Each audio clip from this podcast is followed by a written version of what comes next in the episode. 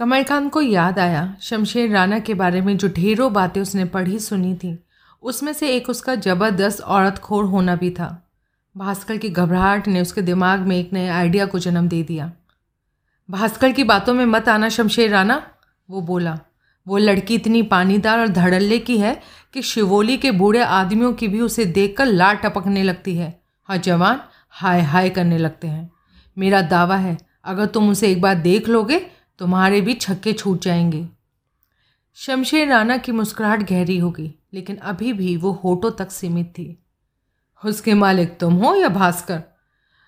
उसने पूछा कि फिर भास्कर के गुस्से से तमतमाए चेहरे पर निगाहें जमा कर बोला, उसे नीचे लाकर मुझे दिखाओ। नहीं, ठहरो। हम सब ऊपर चलते हैं। मैं मेजर से भी मिलना चाहता हूँ। भास्कर आगे बढ़ा और दरवाजे के सामने अड़ गया। वो मेरी बीवी है, उससे दूर ही रहना। तुम एक औरत जैसी मामूली चीज़ की खातिर मुझे, यानी शमशेर राणा को चुनौती दे रहे हो? शमशेर राणा के सत स्वर में कठोरता थी। ये जानते हुए भी कि मुझे सुनना नहीं सिर्फ़ कहना पसंद है। मत भूलो, तुम मेरे टुकड़ों पर पलकर बड़े हुए कुत्ते हो। भास्कर, मैं तुम्हें तब भी अपने तलवे चाटने दे सकता हूँ, जब तक तुम दूसरों पर भोगते रहो। आइंदा, मेरी तरफ़ मुँह उठाने की ज़रूरत मत करना। भास्कर का चेहरा एकदम सफ़ेद पड़ गया। कमाल है। कमलकांत जलती आग में पेट्रोल फेंकता हुआ बोला, भास्कर तो कहता है कि तुम में दिमाग ही नहीं है, तुम सिर्फ़ हथियारों का खेल जानते हो। ये ठीक कहता है, मुझमें दिमाग नहीं है, क्योंकि मैं अपने लिए दूसरों के दिमाग खरीदता हूँ। कई करोड़ों रुपया हाथों से इधर से उधर हो चुका है। इतनी बड़ी ऑर्गेनाइजेशन चलाता हूँ। आसानी से कोई सोच भी नहीं सकता। मेरे इशारे पर मौत बरसने लगती है और अब मैं जो कुछ करने के लिए वापस आया हूँ वो इस पूरे मुल्क को हिला कर रख देगा। और ये सब सिर्फ़ इसलिए क्योंकि मुझमें दिमाग नहीं है और मैं हथियारों का खेल जानता हूँ। क्यों? हम्म, खैर छोड़ो। वो भास्कर की ओर पलटा। आओ ऊपर चलकर तुम्हारी बीवी से मिलते हैं। भास्कर प्रतिवाद नहीं कर सका। वो सब कमरे से निकले और जुलूस की शक्ल में चौड़ी सीढ़ियाँ चढ़ने लगे। भास्कर सबसे आगे था। उसके पीछे शमशेर राणा, फिर डेमेलो और फिर कमलकांत। यासीन सबसे पीछे था।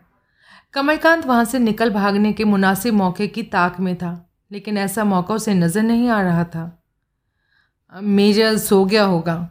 अंतिम सीढ़ी पर पहुंचकर शमशेर राणा ने पूछा, नहीं भास्कर चिंतित स्वर में बोला, ऐसा लगता था मानो वो शमशेर राणा के इस सवाल का असली मकसद समझ रहा था। आजकल उसे नींद बहुत कम आती है। वो हम लोगों को यहाँ ठहरे रहने से परेशान और खफा है। कोई नई बात नहीं है ये। वो शुरू से ही झक्के किस्म का आदमी है। मैं आज उसे बहुत बढ़िया नज़ारा दिखाऊँगा। तुम जाकर अपनी बीवी को जगाओ और उसे मेज़र के कमरे में ले आना। शमशेर राना गलियारे में ठिठकता हुआ बोला मेज़र का कमरा किधर है? दाई और आखिरी कमरा है। भास्कर मरी सी आवाज़ में बोला और बाई और चल दिया।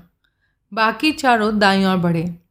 मेज़र के कमरे का दरवाज़ा बंद था, लेकिन दरवाजे के नीचे से झांकती रोशनी इस बात का सबूत थी कि वो अभी तक जाग रहा था। शमशेर राना ठोकर से दरवाज़ा खोलकर भीतर दाखिल हुआ। बाकी तीनों ने भी उसका अनुकरण किया। मेजर पिंटो अपनी व्हील चेयर में बैठा हुआ था। उसकी आँखें जल रही थी। अब वो शमशेर राना को देखते हुए बोला, तुम्हें इतनी तमीज़ भी नहीं है कि दरवाज़ा अगर बंद है तो खोलने से पहले दस्तक दी जाती है? शमशेर राना मेज़र के सामने आ खड़ा हुआ, हा हा मुद्दत बाद मिले पुराने दोस्त के साथ इस तरह पेश नहीं आना चाहिए मेज़र मैं तुम्हारा पुराना दोस्त हूँ। सुनाओ, तुम्हारी टांगों का क्या हाल है? मेरी टांगों की फ़िक्र मत करो। मेजर हिकारत भरे लहजे में बोला, तुम कभी भी मेरे दोस्त नहीं रहे हो। तुम बेहद कमीने, मक्कार और खुदगर्ज हो, शमशेर। आज मैं जिस हालत में हूँ, उसके लिए तुम ही जिम्मेदार हो। तुमने जीते जी मुझे नर्क में धकेल दिया है।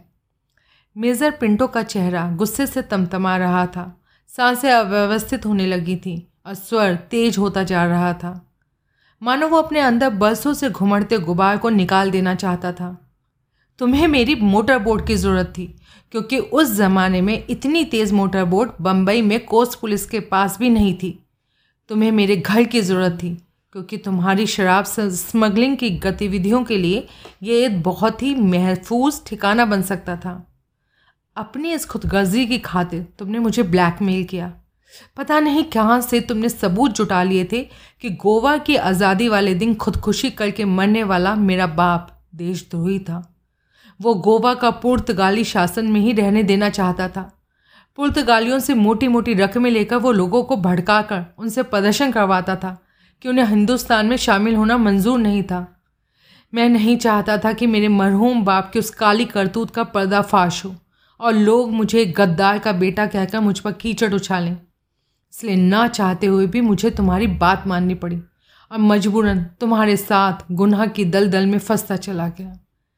काश तुम्हारी ब्लैकमेलिंग का शिकार होने के बजाय मैंने तुम्हारा मुँह तोड़ जवाब दिया होता तो आज मेरी ये हालत नहीं होनी थी।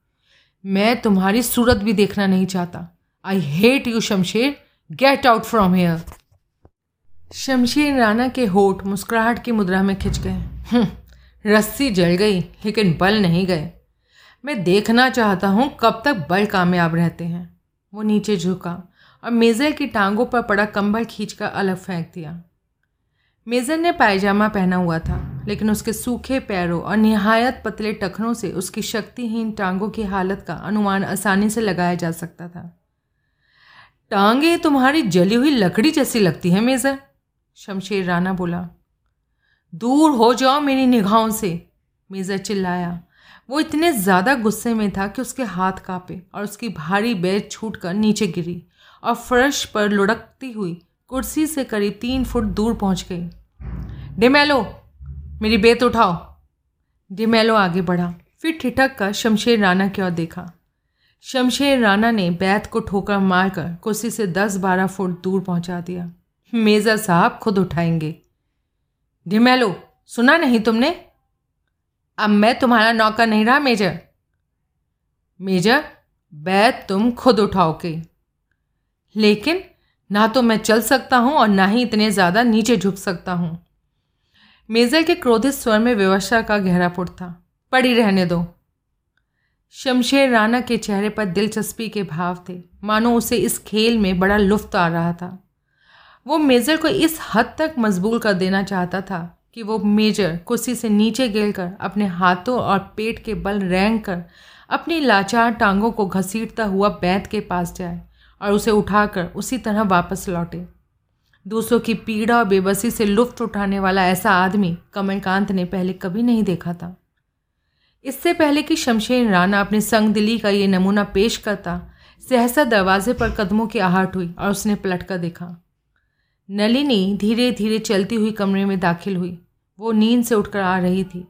उसकी आँखों में से इसका हल्का सा आभास मिल रहा था। उसकी आँखों से इसका हल्का सा आभास मिल रहा था। वरना उसके बाल सवरे हुए थे। चेहरे पर पाउडर की ताजी लगाई गई परत नज़र आ रही थी।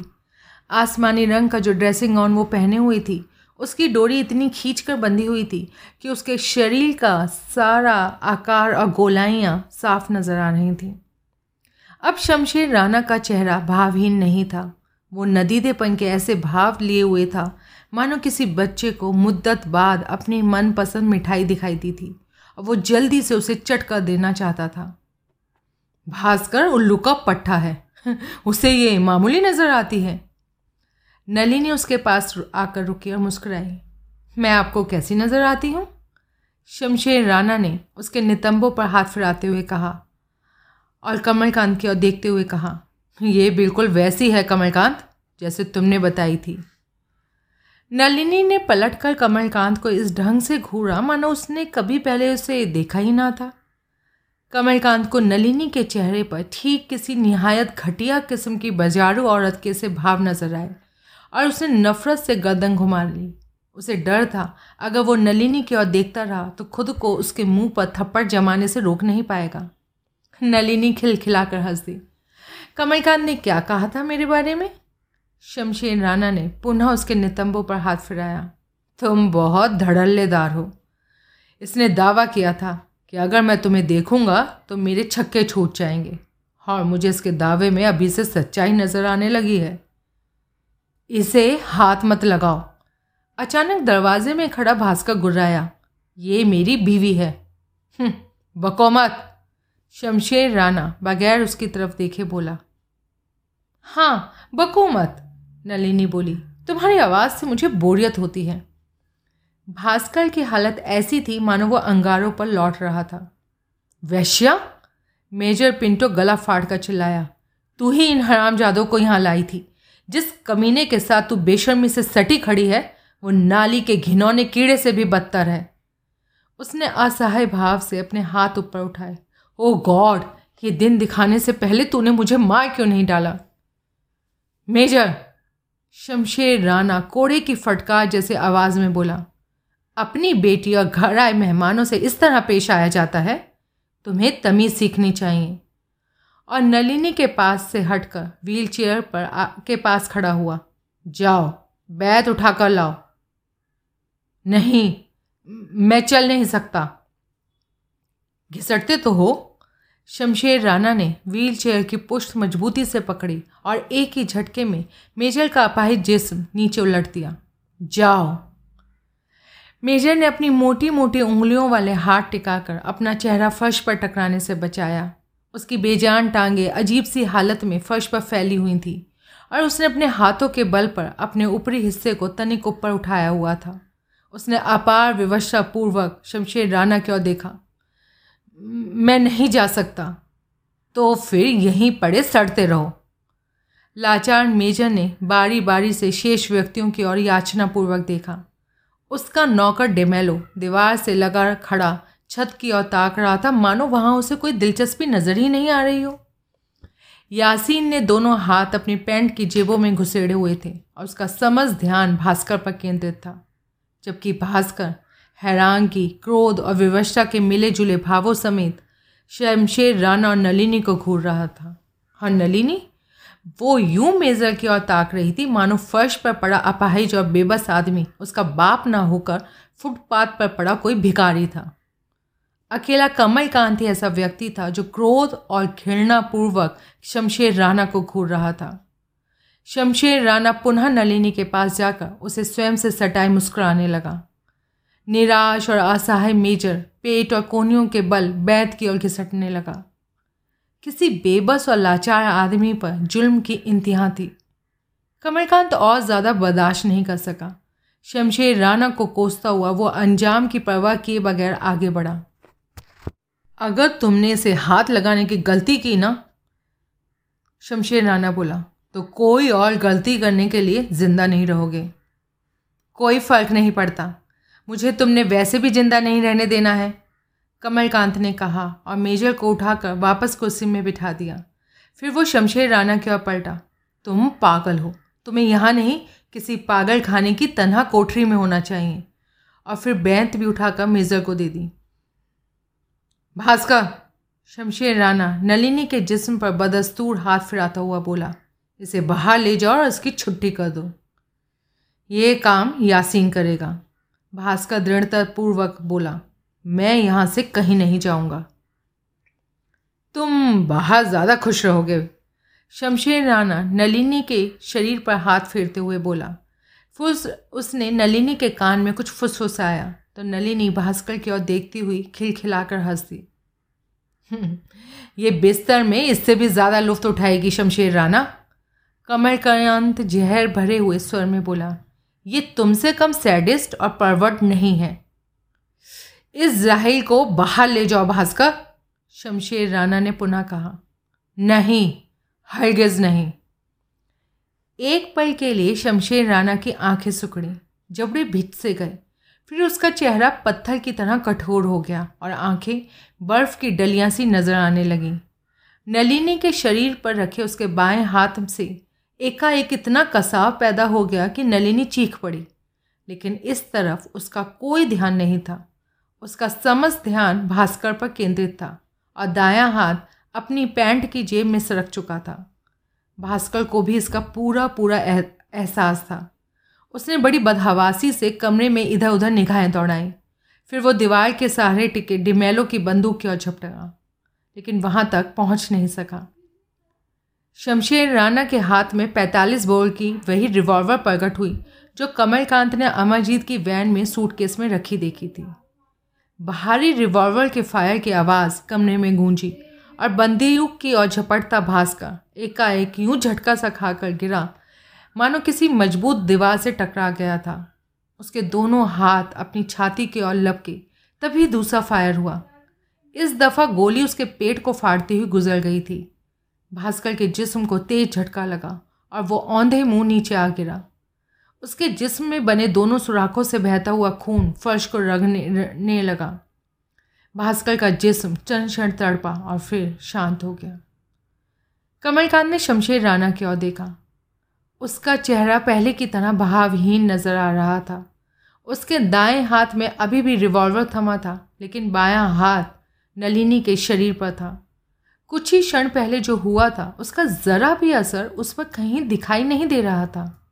इतना कोल्ड ब्लडेड आदमी देखना तो दरकिनार रहा, कमलकांत ने कभी सुना भी नहीं था। निमेलो, शमशेर राणा ने पिस्तौल से भास्कर की लाश की ओर संकेत किया। इस गंदगी को यहाँ से ले जाओ, और पुराने घाट पर ले जाना। वही जगह इसके लिए मुनासिब है। डिमेलो शायद वहाँ एक पल भी और ठहरना नहीं चाहता था। वो लड़खड़ाता सा आगे आया और भास्कर की टांगे पकड़कर उसे बाहर घसीटने लगा। कमलकांत ने देखा, इस घटना ने सबसे ज़्यादा मेजर को प्रभावित किया था। वो बेचारा, अपाहिज, दोनों हाथों से अपना चेहरा ढके बैठा था। और इसके विपरीत नलिनी, जिसे प्रभावित होना चाहिए था, पूरी तरह अप्रभावित थी। पति की खौफनाक मौत पर आँखों में नमी आना तो दूर, उसके चेहरे के बजारू भाव और होठों की मुस्कुराहट तक गायब नहीं हुई थी। मानो भास्कर उसका पति नहीं गली का कोई पागल कुत्ता था। कोल्ड ब्लडेड बिच, कमलकांत ने मन ही मन कहा। यासीन, शमशेर राणा बोला, हमारे कूच करने में अभी तीन घंटे हैं। कमलकांत को ले जाकर इसका किस्सा ख़त्म कर दो। और हाँ ढाई घंटे से पहले मत लौटना। मुद्दत बाद मौज लेने के लिए मनपसंद साथी मिला है। मैं इस मौके के एक एक पल का पूरा पूरा फ़ायदा उठाना चाहता हूँ। यासीन ने सहमति सूचक सर हिलाया और कमलकांत की ओर देखा। चलो दोस्त, मैं तुम्हें इस ढंग से शूट करूँगा कि तुम्हें ज़रा भी तकलीफ़ नहीं होगी। इसलिए गड़बड़ मत करना, वरना तुम्हें भी तड़प तड़प कर मरना पड़ेगा। कमलकांत चुपचाप दरवाजे की ओर बढ़ा। ठहरो, शमशेर राणा ने टोका। कमलकांत ठिटक गया। नलिनी, इसे किस दो? शमशेर राणा नलिनी को खुद से अलग करता हुआ बोला। इसने तुम्हारी जो तारीफ़ की थी, मैं इसे इसका इनाम देना चाहता हूँ। नलिनी फ़ौरन कमलकांत के सामने आ खड़ी हुई। एक पल अपने कूल्हों पर हाथ रखे, उसे घूरा और फिर बाहें उठाकर उसका चेहरा दोनों हाथों में थाम कर नीचे झुकाया और अपने होठों पर और उसके होठों पर चुम्बन अंकित कर दिया। कमलकांत को उसके होठ का स्पर्श बेजान निर्लिजा सा महसूस हुआ। उसका रोम रोम नफरत से सुलग उठा। और उसने बलपूर्वक उसे ठीक पीछे धकेल दिया। जानते हो उसे क्या कहते हैं? शमशेर राणा ने पूछा। हाँ। कमलकांत हाथ के पृष्ठभाग से अपना मुँह पहुँचता हुआ बोला, मौत का चुंबन। और पुनः दरवाजे की ओर बढ़ गया। यासीन पिस्तौल हाथ में लिए, ठीक उसके पीछे था। वे दोनों उसी तरह आगे पीछे सीढ़ियाँ उतर कर इमारत से बाहर आ गए। कमलकांत सोच रहा था, बस यही आखिरी मौका था। अगर वो इसे चूक गया तो दूसरा मौका नहीं मिल सकेगा। लेकिन यासीन जैसे पेशेवर और घाघ आदमी से ये उम्मीद नहीं की जा सकती थी कि उसके मनोभावों को वो नहीं समझ रहा होगा। किधर चलना है? उसने पूछा।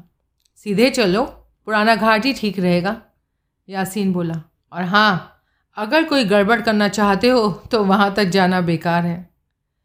कमलकांत कुछ नहीं बोला। ज़ाहिर था कि यासीन पूरी तरह सतर्क था। वो चुपचाप चलता रहा। कोई सौ गज आगे भास्कर की कार खड़ी दिखाई दे रही थी। ये किसकी कार है? कमलकांत ने जानबूझकर पूछा। भास्कर की। मुश्किल से तीन गज पीछे आ रहे यासीन ने जवाब दिया। लेकिन वो तो मर चुका है। अब इसका मालिक कौन है? उसकी बीवी होगी और कौन है? यानी मेजर की बेटी, कमलकांत बोला। लेकिन उसमें तो मुझे ऐसी कोई बात नज़र नहीं आई कि वो भास्कर की बीवी थी। क्या मतलब? तुम उसे नई ब्याही दुल्हन की तरह सजी धजी देखते, तभी तुम्हें वो बीवी नज़र आनी थी। नहीं, मैंने वो पहली औरत देखी है जो अपने पति की मौजूदगी की, में भी अनजान आदमी के साथ इतनी बेशर्म और बजारू हरकतें करती नज़र आ रही थी। और पति की मौत का खौफनाक नज़ारा देखने के बाद जिसके माथे पर शिकन तक नहीं आई? यासीन हंसा। भास्कर मर चुका है। और तुम मरने वाले हो, इसलिए तुम्हें बताए देता हूँ। भास्कर इस लड़की से बेहिनता मोहब्बत तो करता था, लेकिन शादी करके कानूनी तौर पर इसे कोई हक अपने ऊपर नहीं जताने देना चाहता था। जबकि ये लड़की शादी किए बगैर अपनी उंगली भी उसे पकड़ाने को तैयार नहीं थी। इसलिए भास्कर ने कोर्ट मैरिज का खूबसूरत नाटक रचा और इसकी तसल्ली के लिए एक जाली मैरिज सर्टिफिकेट इसे बनाकर भी दे दिया। अजीब बात है मैंने तो सुना है ये बम्बई में सैकड़ों आदमियों के बिस्तर की शोभा बढ़ाने के बाद भास्कर तक पहुँची थी। तुमने गलत सुना है, ये लड़की ऐसी नहीं रही। तो फिर इतनी बेवकूफ़ भी ये मुझे नज़र नहीं आती कि जाली मैरिज सर्टिफिकेट की बात इससे छुपी ना रह सकी हो। छुपी रही भी नहीं इससे। अब वो कार के पास से गुजर रहे थे। कमलकांत ने अपने और यासीन के बीच का सही फासला देखने के लिए ठिठक कर इस ढंग से गर्दन घुमाई मानो यासीन की अंतिम बात ने उसे चौंका दिया था। क्या मतलब? नाक की सीध में चलते रहो। मतलब भी बता दूँगा। कमलकांत पुनः विवशतापूर्वक चल पड़ा। यासीन सतर्क था और इतने फासले पर था कि उसकी गलत हरकत का आभास पाते ही उसे आसानी से शूट कर सकता था। अब मतलब भी बता ही दो। करीब एक महीना पहले इस लड़की को भास्कर की चालबाजी का पता चला। या अचानक यासीन के खामोश हो जाने और गोली चलने की आवाज़ सुनाई देने ने कमलकांत को पीछे मुड़कर देखने पर मजबूर कर दिया। वो ठगा सा देखता रह गया। उसे अपनी आँखों पर विश्वास नहीं हुआ। यासीन ज़मीन पर पड़ा था और उसके सामने खड़ा था जॉनी मछुआरा। डिमेलो को बांधकर मैंने डिक्की में डाल दिया है और लाश कार के अंदर पड़ी है। इसका क्या करूँ? जॉनी धीमे से बोला। एकाएक कमलकांत के मुँह से बोल तक नहीं फूटा। फिर वो फंसी सी आवाज़ में बोला, इसे भी बाँध कर कहीं डाल दो। लेकिन तुम्हें पता कैसे चला कि मैं यहाँ हूँ? तुम्हें जोसेफ की बार में पिछवाड़े पहुँचाने के बाद मैं वापस नहीं लौटा था। मोटर बोट को किनारे पर बांधकर मैं बड़े आराम से बैठा इंतज़ार करता रहा। करीब एक घंटे बाद, जब तुम पहली दफ़ा जोसेफ से मिलकर चले गए, मैं किचन के रास्ते से उसके पास पहुँचा। उसने मुझे बताया कि तुम्हें मदद की ज़रूरत पड़ सकती थी। मैं इसके लिए तैयार था। जानता था तुम देर सवेर यहाँ ज़रूर आओगे। मैं जोसेफ को बताकर मोटर बोट से सीधा यहाँ आ गया और इंतज़ार करने लगा। मैं बीच की साइड में छुपा हुआ था। शायद इसलिए तुम्हें इमारत में दाखिल होते नहीं देख सका। लेकिन जब फायर की आवाज़ सुनी तो इमारत में दाखिल होने का पक्का इरादा करके मैं अपने छुपे रहने के स्थान से निकला। रास्ते में लाश को लाता डिमेलो मुझे मिल गया। मैंने उसकी खोपड़ी पर प्रहार करके उसे बेहोश करने से पहले अंदर की सारी कैफियत उससे पूछ ली और उसका इंतज़ाम करके कार के पीछे छुप कर तुम्हारा बाहर आने का इंतज़ार करने लगा। तुमने दूसरी बार मुझे मौत के मुँह से बचाया है, जॉनी। तुम्हारा एहसान मैं कभी नहीं भूलूँगा। अरे यार, दोस्ती में एहसान नहीं होता। एक दूसरे के काम आया जाता है। तुम दोनों दफ़ा खुदाई फरिश्ते की तरह एन वक्त पर मेरी मदद करने पहुँचे हो। मैं एक गरीब मछुआरा हूँ। मेरी नज़र में दोस्ती एक नायाब चीज़ है, जो बड़ी खुशकिस्मती से लोगों को हासिल होती है। और मैं भी कम खुशकिस्मत नहीं हूँ। मुझे तुम्हारी दोस्ती पर फ़क्र है, जॉनी। कमलकांत बोला, अब तुम फटाफट इसके हाथ पैर बाँध कर इसे भी कार में पटको और मुझे शहर पहुँचा दो। वक्त बहुत कम है। मैं विमल वर्मा से मिलना चाहता हूँ। जॉनी ने बड़ी बेरहमी से यासीन के हाथ पैर बांधकर उसे कार की अगली सीट पर पटका। फिर दोनों तेज़ी से चलते हुए वहाँ पहुँचे, जहाँ जॉनी की मोटर बोट मौजूद थी। दोनों उसमें सवार हुए और शहर की ओर रवाना हो गए। कमलकांत शिवोली होटल की लॉबी में दाखिल हुआ। रिसेप्शन काउंटर पर मौजूद गुआनी युवक ने उबासी लेते हुए उसकी ओर देखा। फिर तीन तीन हत्याओं के फरार मुजरिम के रूप में उसे पहचानते ही उसके आँखें आतंक से फट पड़ी। तु, तु, तु, तुम तु, तुम्हें यहाँ नहीं आना चाहिए था वो हकलाता सा बोला। कमल कांत काउंटर पर तनिक आगे झुक गया। विमला वर्मा किस कमरे में है? युवक ने गुंगे की भांति सहमति पूर्वक सर हिला दिया। कमरे का नंबर बताओ। ले, ले, लेकिन नंबर बताओ। इक्कीस number second floor. Kamalkant counter पर थोड़ा और आगे झुके तुम्हारी सूरत पर साफ़ साफ़ लिखा है कि तुम मुझे पहचान गए हो। वो अपने चेहरे पर हिंसक भाव लाता हुआ कठोर स्वर में बोला, कान खोल कर सुन लो। अगर मेरी यहाँ मौजूदगी के बारे में तुमने पुलिस को इतला दी तो मैं चौथा खून तुम्हारा कर डालूँगा, समझे? युवक का पहले से पीला पड़ा चेहरा और भी ज़्यादा पीला पड़ गया। मैं कुछ नहीं करूँगा। कमलकांत ने खौफनाक निगाहों से उसे घूरा और वहाँ से हट गया। वो सीढ़ियों द्वारा सेकंड फ्लोर पर पहुँचा। इक्कीस नंबर कमरे के दरवाजे से कान सटाकर सुनने की कोशिश की, लेकिन अंदर से किसी किस्म की आवाज़ आती नहीं सुनाई दी। उसने धीरे से दस्तक दी। कौन है? अंदर से विमल वर्मा का स्वर उभरा। कमलकांत विमल वर्मा ने दरवाज़ा खोला। उसके कपड़ों से लगता था कि वो या तो कुछ देर पहले बाहर से लौटा था या फिर बाहर जाने वाला था। कमलकांत ने अपने हाथ सर से ऊपर उठा लिए। विमल वर्मा प्रश्नात्मक निगाहों से उसे घूरता हुआ पीछे हटा। अंदर आओ। कमलकांत उसी तरह हाथ उठाए भीतर दाखिल हुआ। विमल वर्मा ने दरवाज़ा फिर से बंद कर दिया। अपनी तसल्ली के लिए तुम मेरी तलाशी ले सकते हो। मेरे पास कोई हथियार नहीं है। हैंड्स डाउन विमल वर्मा ने कहा और कमलकांत ने हाथ नीचे गिरा दिए। मैं तुमसे बात करने आया हूँ। आई वॉन्ट इमीडिएट एक्शन किस सिलसिले में? शमशेर राणा के बारे में। मैं सीधा चौथे टापू से आ रहा हूँ। वो वहीं मेजर पिंटो के निवास स्थान पर मौजूद है। विमल वर्मा ज़रा भी हैरान प्रतीत नहीं हुआ। तुमने उसे देखा था? हाँ। मेरे पास किस लिए आए हो? अभी भी ये बताने की ज़रूरत बाकी है? मैं तुम्हें एक ऐसे अपराधी के बारे में टिप दे रहा हूँ, जो बम्बई के अपराध जगत का बेताज बादशाह रह चुका है, जो पाँच साल तक देश से गायब रहा और अब चोरी छुपे ढंग से एकाएक वापस आ लौटा है। और गोवा के किसी सुनसान सागर तट पर पनडुब्बी द्वारा पहुँचाया गया है। विमल वर्मा सामान्य स्वर में बोला, इन तमाम बातों की जानकारी मुझे भी है। कमलकांत बुरी तरह चौंका। फिर भी तुम यहाँ आराम से बैठे हो? विमल वर्मा ने मेज पर पड़े पैकेट से सिगरेट निकाल कर चलाई हाँ क्योंकि हम अभी उस पर हाथ डालना नहीं चाहते. कमलकांत ने असमंजसता पूर्वक उसे घूरा। तुम्हारी बेवकूफ़ी की वजह से ही काफ़ी बवंडर मच चुका है अचानक विमल वर्मा कठोर स्वर में बोला।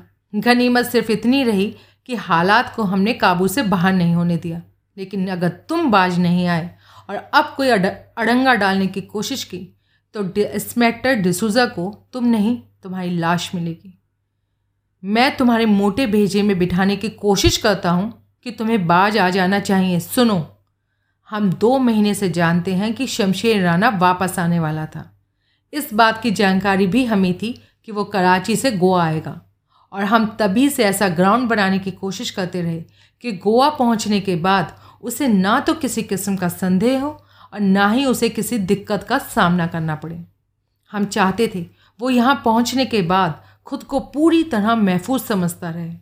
कोई परेशानी उसके सामने ना पैदा हो, लेकिन एन वक्त पर बास्को की हत्या हो गई और तुम उस चक्कर में फंस गए। फिर फ़ौरन बाद ही पीटर की हत्या का मामला सामने आ गया। उसके चेहरे पर कड़वी मुस्कुराहट पैदा हुई। तब मजबूरन मुझे सामने आना पड़ा। मैं नहीं चाहता था कि ऐसी कोई स्थिति उत्पन्न हो ताकि शमशेर राणा के आदमी घबरा जाए और वो शमशेर राणा का प्रोग्राम मुलतवी कर दें। इसका मतलब है पीटर की हत्या की तफ्तीश महज एक बहाना थी? हाँ